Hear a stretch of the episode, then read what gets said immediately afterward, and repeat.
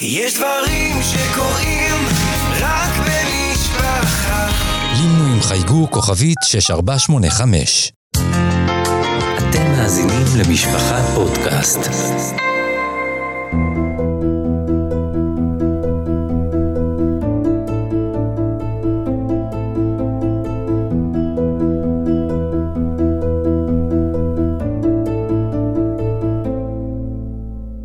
במוצאי השבת הקרובה הצטרפו בני אשכנז לבני ספרד לאמירת הסליחות. כשהיינו ילדים, רותקנו לתיאור המרגש של השמש עם העששית שעובר לפנות בוקר בין בתי העיירה ומעורר את האנשים, קומו לסליחות. התרגשנו ללכת עם אבא לסליחות הראשונות בחצות הלילה. חיכינו לראש השנה לשמוע את החזן מנגן את הניגון שלפני תפילת ערבית. את המנגינה המרטיטה שלפני המלך, את תקיעת השופר, ונתנה תוקף ואת תפילת השליך. אחר כך הגיעו עשרת ימי תשובה, ובעיני רוחנו ראינו את כף המאזניים עם המעשים הטובים מכריעה את הכף עם המעשים הרעים. והנה, מגיע יום כיפור, ואבא לובש לבן. מניח את היד על הראש ומברך את ברכת הבנים כשדמעה יורדת על לחיו. אחר כך אנחנו מגיעים לבית הכנסת, והכל זך ולבן, והוד של קדושה עוטף אותנו. אנחנו יושבים ליד אבא שמתייפח מתחת לטלית בתפילה זכה, ופתאום גם העיניים שלנו מתמלאות דמעות. החזן מתחיל לנגן, על דעת המקום ועל דעת הקהל, כשלצידו זקני המתפללים בעלי הזקן הצחור, אוחזים בספרי התורה ונדמים כמלאכים. ואנחנו מחכים במתח לצעוק בקול רם, ברוך שם כבוד מלכותו לעולם ועד. אחר כך מגיעים הניגונים של ערבית, ולמחרת שוב המלך ונתנה תוקף, מפטיר יונה ותפילת נעילה. ולבסוף תקיעת השופר, ולשנה הבאה בירושלים. והעיניים של כולם מאירות ושמחות, והתחושה היא של ניקיון ותואר. כשבגרנו, לעתים קצת איבדנו את uh, תחושות ההתרגשות וההתפעלות התמימות והילדותיות. כמובן, למדנו והבנו שמעבר לפולקלור, הימים הללו הם ימי עבודה, חרטה, תשובה וקבלה. המלאכת השם, כי אנו עמך ואתה מלכנו. אבל לפעמים אנחנו מתגעגעים לאותה תחושת ילדות, תמימה וטהורה של קרבת השם ושמחה, וכמהים שהיא תשתלב בצורה נכונה עם אותה עבודה, עבודת התשובה, ותאפשר לנו לשלב את היראה עם אהבה.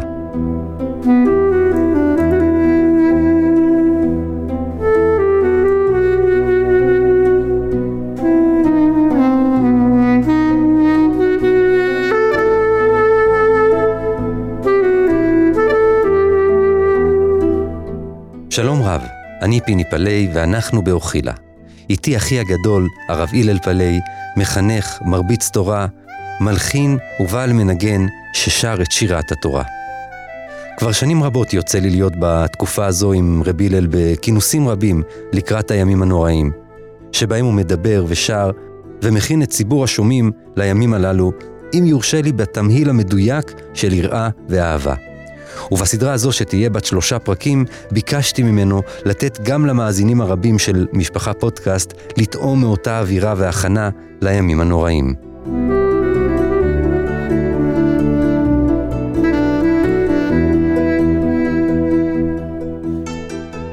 שלום רבי הלל. שלום וברכה.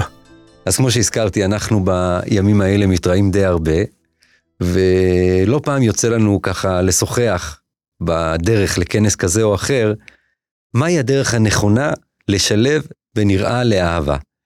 כי לעתים אנחנו עלולים להתבלבל, ולשני הצדדים, גם בחלק של היראה, בהנחה שאנחנו מבינים נכון את המושג, וגם בחלק של האהבה. כמו שציינת, הכינוסים הרבים שאנחנו משתתפים בהם, ואתה מלווה את זה ביד אומן, בטעם וברגש מיוחד. אני חייב לחשוף בנימה אישית. בפעם הראשונה שפנו אליי על הרעיון הזה, של ליצור לקראת ימים נוראים התכנסות כזאת, שיש בתוכה גם את השירה ואת הנוסח של התפילות של ימים נוראים, לצד אה, דיבורים של תוכן ומסר שקשור לימים האלה, היה לי, היה לי קשה לקבל את זה. היה לי קשה ל, ל, לקבל שבמסגרת ההכנה ל, ל, לראש השנה, אפשר גם להתכנס ו, ולשיר יחד. ואני זוכר בשנה הראשונה שעשיתי את זה לפני אה, אולי 15 שנה, אני לא, לא סופר, אני אה, אמרתי ל, למי שהציע לי את זה, אה, הרב זיו אור קוראים לו, ראש ישיבת רמת גן,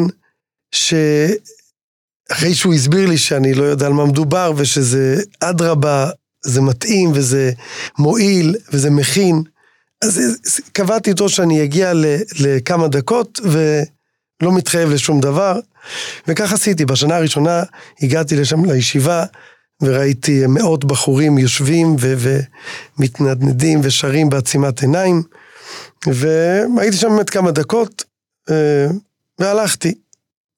ואחרי שראיתי את זה, אה, הבנתי שכן אפשר להשתמש בכלי הזה. של השירה והניגון שמעורר את הרגש כדי לפתוח את הלב, כדי להביא את, ה, את אותה אהבה שביחד עם העירה נותנת לנו את, ה, את הדרך הנכונה להתכונן לימים נוראים. ומאז, כמו שציינת, אז כל שנה ושנה, ב, בימים האלה שאנחנו עכשיו נמצאים בהם, לפגוש כל כך הרבה אנשים שצמאים לדבר אחד. צמאים להגיע לימים הנוראים מתוך הכנה, מתוך קרבת השם. לשבת עם אנשים שלא עוסקים במחיאות כפיים. ודאי ובוודאי שלא עולה על דעת של אחד מהם לשרוק. זאת לא הופעה, זה, זו תפילה. זו תפילה שנאמרת ברגש, תפילה שנאמרת בדמעות. יושבים אנשים ועוצמים עיניים ומתנדנדים. פשוט מתפללים מתוך ניגון. כשבפעם הראשונה ש, שעשינו את זה, ובשונה ממה שמקובל בכל מיני הופעות ששומעים, סיימנו שיר אחד ונשארה דממה. כן. אז הרגשתי שבעצם זו תחושה של בית כנסת. ואני תמיד נוהג לומר לאלה שלא מכירים את זה, האם פעם קרה שבימים נוראים, אחרי שהבעל תפילה סיים את אה, הנני עוני ממס מוצלח, הציבור מחא כפיים? למה יש שקט? למה כפיים? תעודד אותו, היית גדול, עשית את זה כמו שצריך. למה לא עושים את זה? כי לא מוחאים כפיים על תפילה. וזה היה המדד מבחינתי, לראות שזה הדבר הנכון והמועיל, להגיע, להכין את עצמנו לפני כניסתם של הימים הנוראים באמצעות אותה אהבה ויראה, הרגש לצד ההכנה והתפילה לזכות להגיע מוכנים לימים נוראים.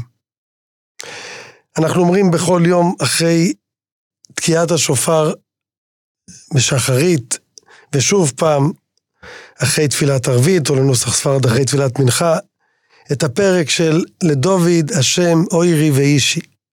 חז"ל אומרים, אורי זה ראש השנה. ראש השנה, דוד המלך מתאר את ראש השנה כיום של אור. והדימוי שחשבתי הוא לאדם שנמצא בביתו משעת לילה, בחוץ הכל חשוך. הבית הוא מקום בטוח, מקום מגן, מקום נעים, וכדי להרגיש יותר את התחושה של הבית, אז אנחנו לא רק סוגרים את הדלת, גם מגיפים את התריסים וסוגרים את הווילונות, להתנתק מה, מהחושך המאיים שבחוץ. יכול להיות שאדם נמצא בחושך הזה בבית כמה וכמה שעות, הוא הולך לישון, הוא קם והבית חשוך. והוא שואל את עצמו, למה החושך הזה נמשך ונמשך? מתי כבר יבוא האור? התשובה הפשוטה היא, בחוץ הכל מאיר, בחוץ הכל פורח. אתה רק צריך לפתוח את החלון, לפתוח את התריסים, את הווילונות, תראה כמה אור ייכנס לך. ולפעמים גם כשנפתח את התריסים ואת הווילונות, עם החלונות עכורים, מלוכלכים, אז לא ייכנס כל האור. בימים האלה, שלקראת ראש השנה, התפקיד שלנו הוא להכין את עצמנו לקבל את האור האינסופי שיגיע עלינו בראש השנה. וההכנה הזאת היא ככל שננקה יותר, ככל שנמרק יותר, ככל שנכין יותר את עצמנו, כך כשנגיע, בעזרת השם, לראש השנה, אז נקבל את כל האור שהיום הזה מביא איתו. שמעתי בשם הסטייפלר שאמר שכל התחושה, כל הנקודות של קרבת השם שאנחנו מרגישים במהלך השנה, והדוגמה הכי פשוטה לזה היא כל אחד ואחד מאיתנו שעומד ומתפלל שלוש תפילות ביום. תפילת לחש, והוא פונה בלשון נוכח, ברוך אתה השם. אז לא כל תפילה, לא כל ברכה בתפילה, אבל פעמים רבות אנחנו מרגישים שאנחנו מדברים עם מישהו, אנחנו לא מרגישים מדברים עם קיר. מאיפה באה התחושה הזאת? הרי אתה לא רואה את זה. איך, איך מגיעים לזה? אמר סטייפלר, כל תחושה שיש לנו במהלך השנה השלמה, של תפילה, של מצווה שמולידה בתוכנו איזשהו אושר וסיפוק ותחושה טובה של תענוג, הכל הכל מגיע בראש השנה. אנחנו מקבלים כמויות, שפע אדיר של אור, והאור הזה מאיר לנו את הדרך כל השנה. בימים האלה, שלקראת ראש השנה, ובוודאי באותם ימים שאנחנו מתחילים לומר את הסליחות, אנחנו ככה, בדימוי שדיברנו עליו, אנחנו נמצאים ככה ב finish, בניקיון האחרון, להגיע ליום הזה כשאנחנו פתחנו את כל הסתימות, ניקינו את כל מה שהיה צריך, ואז מגיעים ליום הגדול הזה, יום המלאכת השם, יום שבו הקדוש ברוך הוא מאיר לנו, השם אורי, ובאור הזה אנחנו בעזרת השם נלך כל השנה כולה. מסור חכומי ונבו ובוי לי ומילני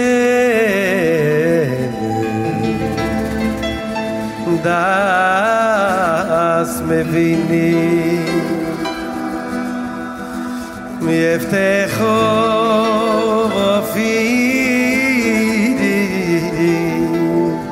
בספילו ובסחנוני ובסחנוני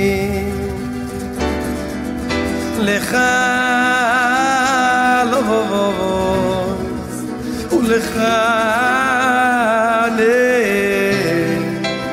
בני מלך מלכי המלוכים ואדוני אדוני דיברנו על, ה, על התפילה, שבעצם תפילות ימים נוראים. חז"ל אומרים שעל הפסוק, פנה אל תפילת הערר ולא בזה את תפילתם, פסוק בתהילים, תיכתב זאת לדור האחרון. אומרים חז"ל, מי הוא הדור האחרון שעליו נאמר תיכתב לדור האחרון? זה הדור שאין בו לא כהן גדול ולא נביא, ולא נשתיירו להם אלא תפילות של ראש השנה ויום הכיפורים. תפילות של ראש השנה ויום הכיפורים הם תפילות שאין לנו אותן במהלך כל השנה. 365 ימים בשנה, ויש לנו בסך הכל יומיים, שלושה, יומיים של ראש השנה ועוד יום של יום הכיפורים, שהתפילות הם אלה שנשתיירו לנו במקום הכהן גדול ונביא שנחסרו לנו.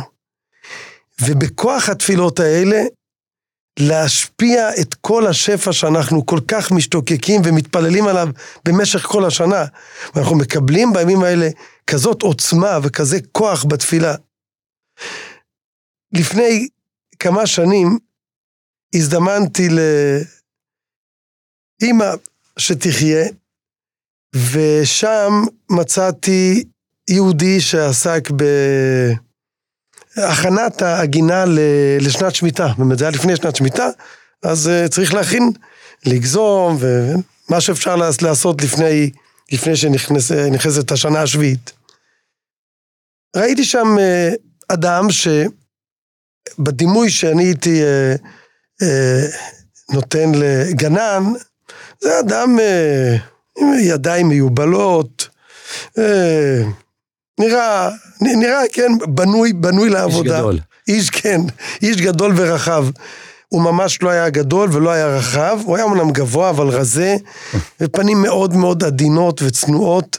הוא ממש לא היה נראה מתאים לה, לעבודה, ולא התפלאתי ש, שהוא באמת לא התאים לעבודה.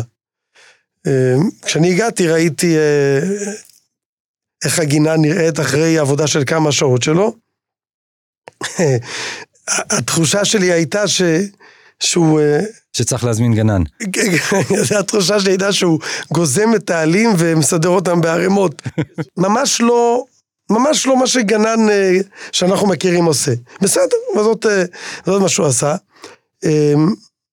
התעכבתי שם, ואחרי זמן מה, אז, אז היא אומרת לי שמדובר ב, ביהודי שהוא בכלל עולה, לא, עלה לא מזמן לארץ והוא בקושי דובר עברית. אם לא אכפת לך, שב איתו, דבר איתו קצת, תתעניין בשלומו, ב- ב- מי הוא, מה הוא. בסדר. היא הציעה לו לאכול וישבנו לדבר. באמת היה לו קשה מאוד לדבר עברית, אבל עשינו את הבדיקה והגענו למסקנה ש... עד כמה שלי קשה באנגלית ולא קשה בעברית, אז עדיף שהוא יתקשה בעברית מאשר אני אתקשה באנגלית. בקיצור, אני באנגלית לא אוכל לנהל איתו שיחה אפילו של משפט אחד. ואז אני שואל אותו, אה, אה, מי אתה ואיך אתה? והוא מציג את עצמו, אה, נראה לי ששמו יונתן, אם אני לא טועה. הוא מדנמרק, ואז הוא מפתיע אותי ב... בפצצה הזאת, שהוא בסך הכל, כך אומר לי, אני בסך הכל בן חצי שנה. וואו. בן חצי שנה, זה אחרי שהוא אמר לי קודם שהוא כבר בן 35. הוא מיד הסביר את עצמו שהוא התגייר לפני חצי שנה. היה בדנמרק, עזב את המשפחה, עזב הכל, והגיע כאן לארץ בשביל להתגייר, ומאז הוא מנותק מהמשפחה, ובאמת עבודת הגננות לא קשורה אליו ולא מתאימה לו, הוא פשוט עושה את זה כדי להתקיים. וכשאני שואל אותו, יונתן, אתה חייב להסביר לי, למה? מה הביא אותך לזה? אנחנו מכירים המון המון תשובות, אה, לא הרגשתי סיפוק, אה, ראיתי את העם היהודי עד כמה הוא אה, ערכי. הוא הפתיע אותי בסיפור שלו. הוא מספר כך, כגוי, הייתי גוי נוצרי דתי. מאוד התעניינתי באמונה, הרביתי להתפלל, קיימתי את הדת לחומרה. איך אני לא יודע, נוצרי, צול נוצרי, איך אומרים, כן? כן. וכדתי גם הייתי סקרן לדעת על עוד, עוד דתות שיש. ובאחד הימים הזדמנתי לבית כנסת בדנמרק. ו... לקחתי ליד את הסידור, סידור התפילה, כמובן מתורגם לאנגלית. ואני רואה שכתוב שם נוסח הברכה, ברוך אתה השם. אני מסתכל בפירוש, ואני מבין שיש כאן פנייה ישירה של האדם, האיש הפשוט שעומד ומתפלל, ופונה לאותה מציאות אלוקית בלשון נוכח, ברוך אתה. ולכן התגיירתי. בכל הדתות, כך הוא אומר, אני לא, לא יודע לבדוק את זה, ודאי בנצרות, אין פנייה ישירה של האיש הפשוט אל הקדוש ברוך הוא. יש תיווך. זה עובר דרך כזה, כוח כזה וישות כזאת. אין מושג שהאדם הפשוט עומד בתפילה ופונה ואומר לקדוש ברוך הוא, ברוך אתה. אמרתי לעצמי, אם יש דת כזאת, שאני כאדם במקום שאני נמצא, במצב שאני נמצא, אני יכול לפנות ישירות ולדבר ולבקש, אני רוצה להיות שם. ורק המילה הזאת שאנחנו כל כך מורגלים בה, אבל בגלל שאנחנו מורגלים בה, אנחנו לא יודעים להעריך כמה מונח בה. אז הנה לנו סיפור של אדם שעזב הכל, עזב הכל, עזב משפחה, עזב חברים, עזב מוצא, ונשאר בודד שצריך לעמול, לעמול קשה לפרנסתו, כי הוא הרגיש את הקשר ואת הקרבה שיהודי יכול להשיג כשהוא עומד לפני המלך, פונה ואומר לו, ברוך אתה השם. זה נפלא, ו- ועל אחת כמה וכמה בתפילות של הימים הנוראים, ש- שכל סדר התפילה הוא כי אונו עמך ואתו מלכנו, ובכן תן כובויד, אה, ותמלוך אתה השם, הכל בלשון הוכח. ממש ככה. בעצם, כמו שאמרת, התפילות של הימים נוראים, כל, ה, כל, ה, כל המושג, כל היסוד של ראש השנה, שיום ממלכת השם, זה לבנות את, את אותו קשר של כי אנו עמך ואתה אלוקינו, אנו עבדיך ואתה מלכנו, אנו בניך ואתה אבינו.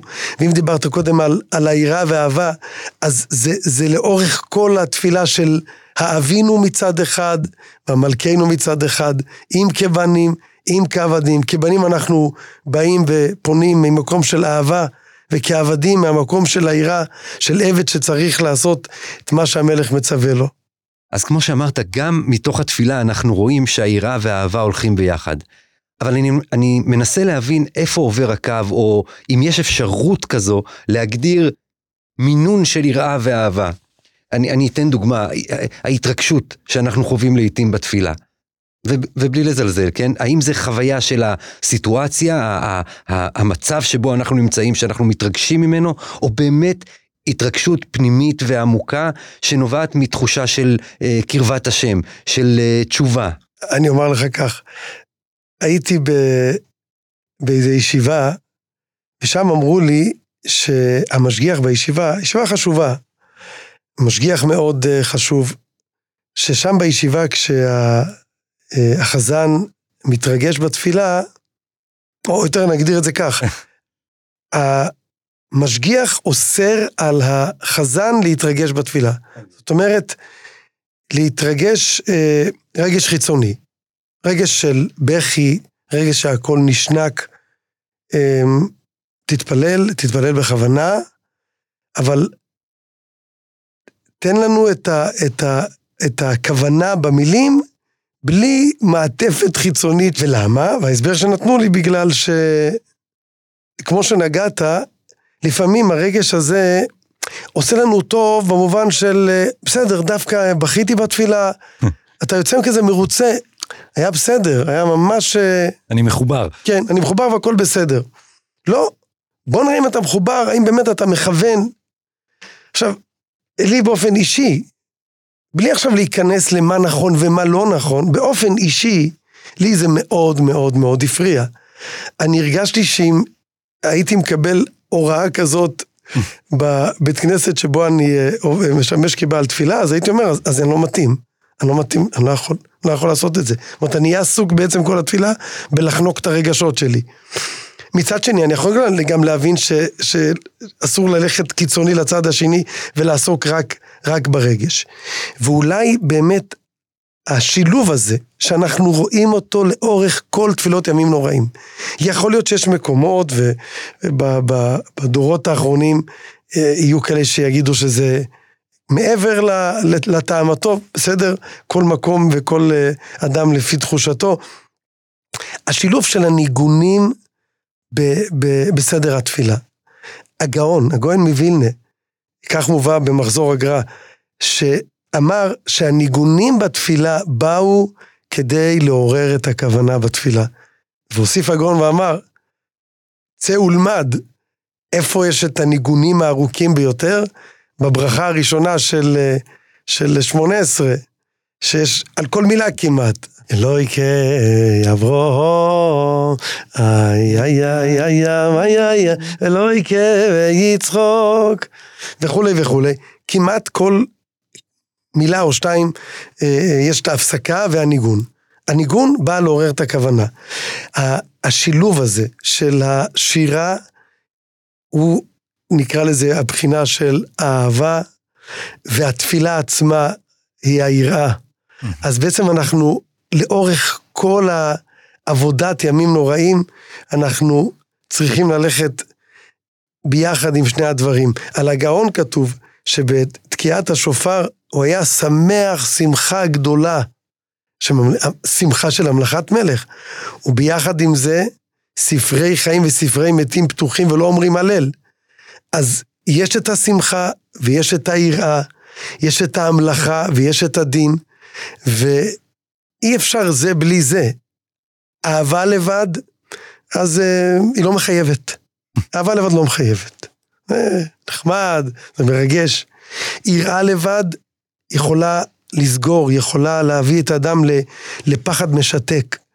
והשילוב וה, הזה, ביחד של שני הדברים, שאנחנו מצד אחד עומדים לדין, אבל אנחנו בטוחים שנצא זכאים בדין. אבל זה לא בטוחים של הכל יהיה בסדר, הסר דאגה מלבך, אלא זה בטוחים כמי שמסורים ב, בידיו של הקדוש ברוך הוא, שהוא אבינו והוא מלכנו, והוא רוצה להוציא אותנו זכאים בדין. ביחד, שני הדברים ביחד, יכולים לתת לנו את, ה, את העבודה הנכונה בימים האלה. הטוב החרטונו מכל אוהבים אוהב טוב אוי סונו ורוצי סבונו ורואי ואהבתונו מכל הלשוינויס וקידש טובונו במצווי סך וקרב טובונו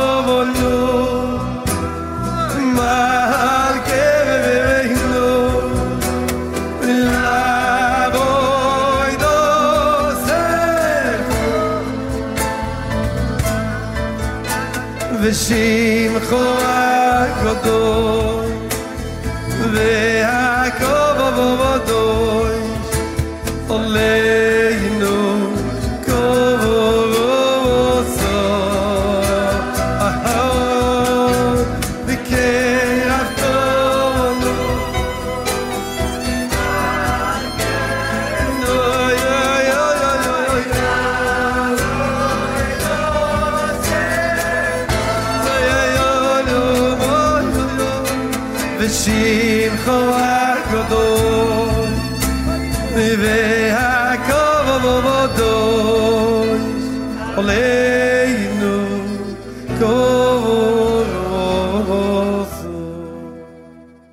במוצאי השבת הקרובה מתחילים בני אשכנז באמירת הסליחות.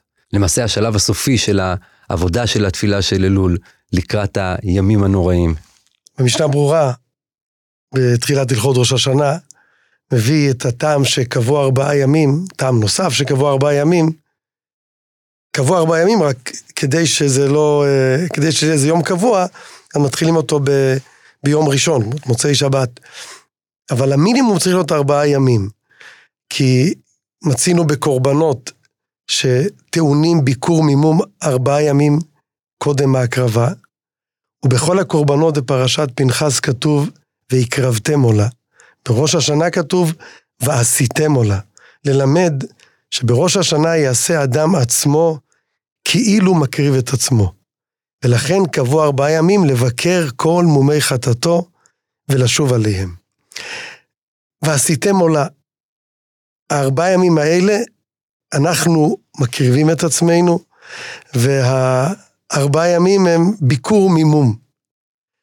מה המשמעות של להקריב את עצמנו? מה צריך לעשות? איך, איך, איך אדם מקריב את עצמו? ההקרבה הזאת היא לוותר ככל שאנחנו יכולים, זה עבודה על, על האגו, על האני שלנו, כדי לזכות ל... לאור האלוקי, כדי לזכות לה, להמלכת השם עלינו, ככל שהאני שלנו עומד, הוא זה שחוסם אותנו מלקבל את אותו אור שדיברנו עליו קודם, של מלכות השם. והעבודה שלנו בימים האלה, בהכנה ל"ויקרבתם עולה", זה להיות עסוקים יותר ויותר בעד כמה אני נותן את עצמי, עד כמה אני מעמיד את עצמי כעבד שעושה את מה שהקדוש ברוך הוא ציווה אותי, כי הוא מלך ואני עבד שלו. אני לא עושה כי אני מסכים עם זה, כי זה מתאים לי. יש את המשפט המפורסם של רבי יוני בשערי תשובה שאומר, אם אמור יאמר העבד לאדון, כל אשר תאמר אליי אעשה, חוץ מדבר אחד. אומר רבי יוני כבר פרק עול אדוניו מעליו. אם אתה עושה את הכל, חוץ מדבר אחד, זה אומר שכל מה שאתה עושה כי מסתדר לי, זה מתאים לי, הבנתי את זה. ההכרה הזאת, אני עושה את הכל כי אתה המלך ואני העבד, זאת ההקרבה. וככל שאנחנו יותר ויותר מכירים בזה, ואם נתבונן בסליחות, אנחנו, נכון שיש בכל סליחות בכל יום את הווידוי ואת התשובה, אבל עיקרם של הסליחות ושל הפזמונים עוסקים בגלות, באיסורים של עם ישראל. זה, זה, זה, זה, זאת ההכנה. עם ישראל הוא, הוא הכלי שדרכו הקדוש ברוך הוא מתגלה בעולם. וכשעם ישראל נמצא במקום של שפל, במקום של מכאוב וייסורים, אז זה אומר אסתר של מלכות השם בעולם. כך מעריך הרמח"ל להסביר בתפילות ימים נוראים. ובסליחות אנחנו שוב ושוב מזכירים את, ה, את העניין הזה, שעל ידי ההכרה הזאת, במקום שבו אנחנו נמצאים, עוד מילה אחת, בפזמון המפורסם כל כך של יום ראשון של סליחות. במיצוי מנוחו כדמנוחו תחילו. דרך אגב, אם כבר אנחנו, אם דיברנו על ניגונים, יש, יש, uh, uh, מתאים, כן, אפשר כן, אה, כן, להשמיע בוודאי. פה.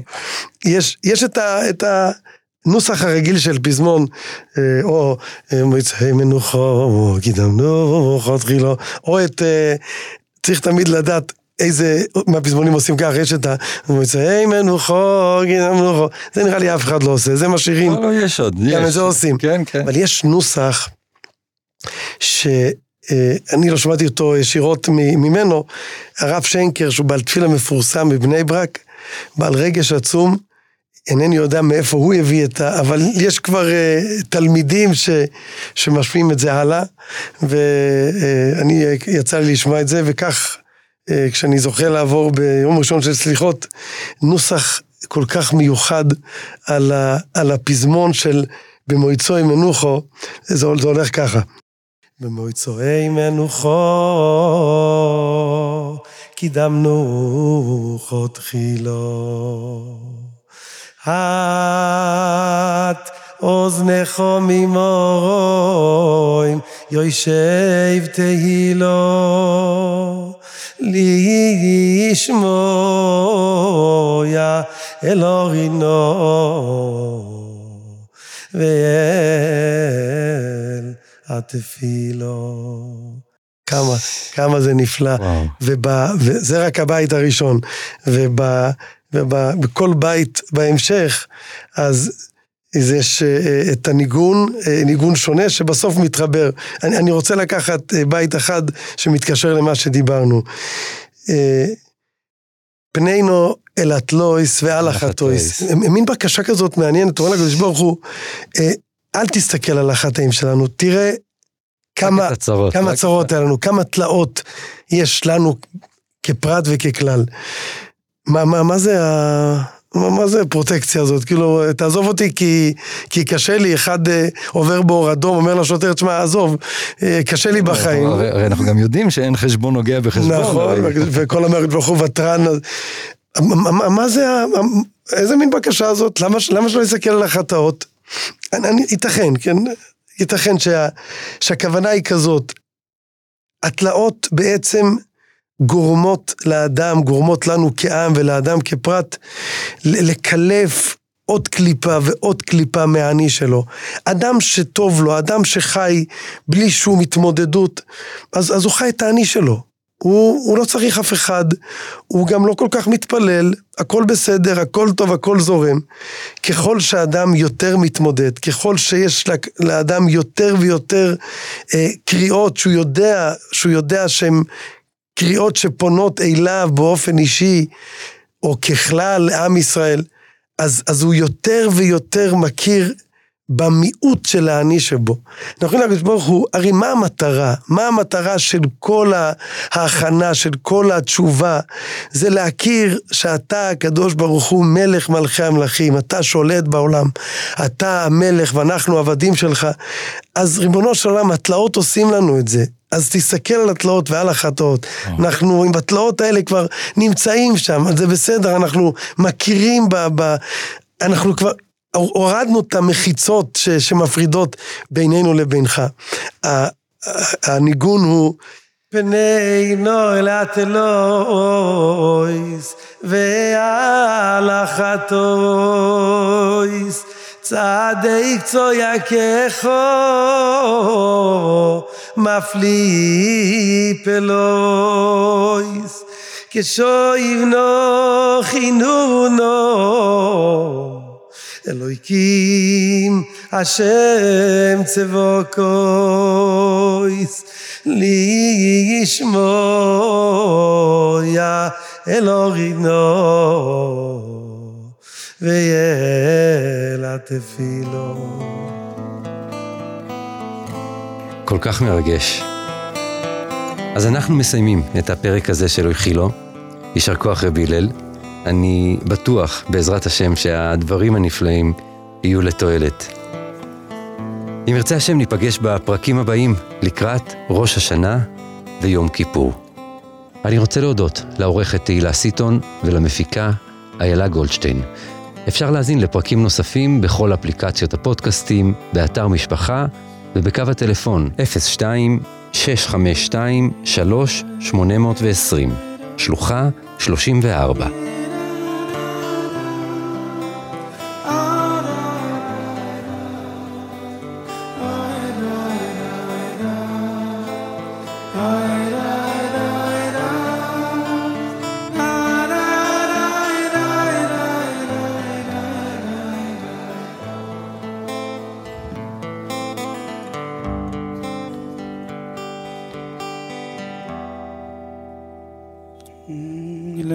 למען לך אל אבוי כאילו עשה אל אבוי לנו ריאה עמידה סיינו דלי וברקים למענך a reva ikey no se reva ilano krey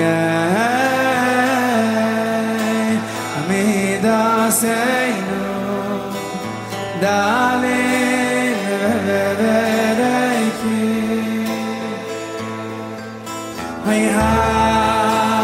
no